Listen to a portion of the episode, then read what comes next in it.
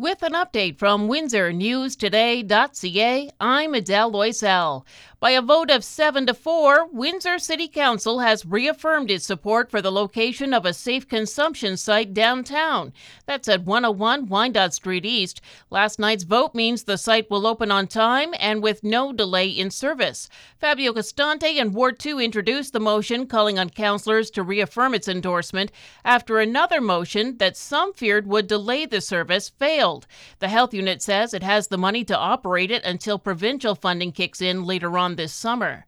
Windsor police now have charged four people after a violent home invasion on Glengarry Avenue earlier this month, but they're still looking for 52 year old Williams James Deans.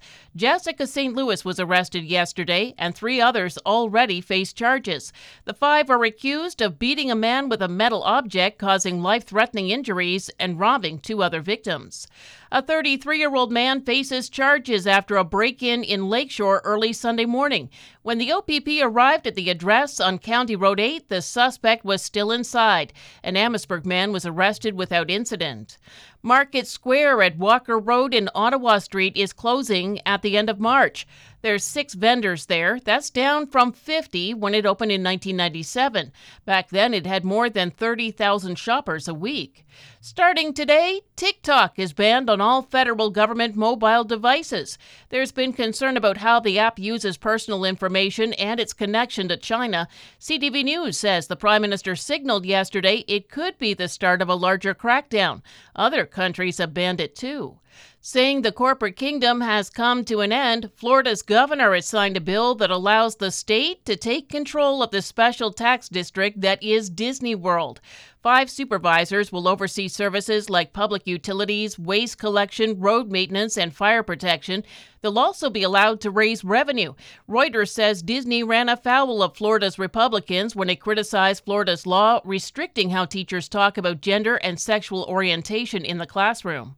Windsor starts a special pickup for yard waste today after last week's ice storm. It's for zones 1A and 1B today, but you can go to our website to see when it's in your area. Larger tree branch collection is on March 9th, and you need to call 311 to register for that. And we have a flood watch in effect. The Essex Region Conservation Authority says it's in effect until later this morning. It's after yesterday's rain and freezing rain. The ground was already saturated when that came down. Spring training yesterday the Braves batted seven runs to none for the Jays. The Yankees beat the Tigers 8 5. The Senators beat the Wings 6 2, and the Pistons lost to Charlotte 117 to 106. We might get some drizzle this morning, but sun and cloud later on this afternoon, and up to 6 today, down to 0 tonight, and 9 tomorrow with showers in the morning.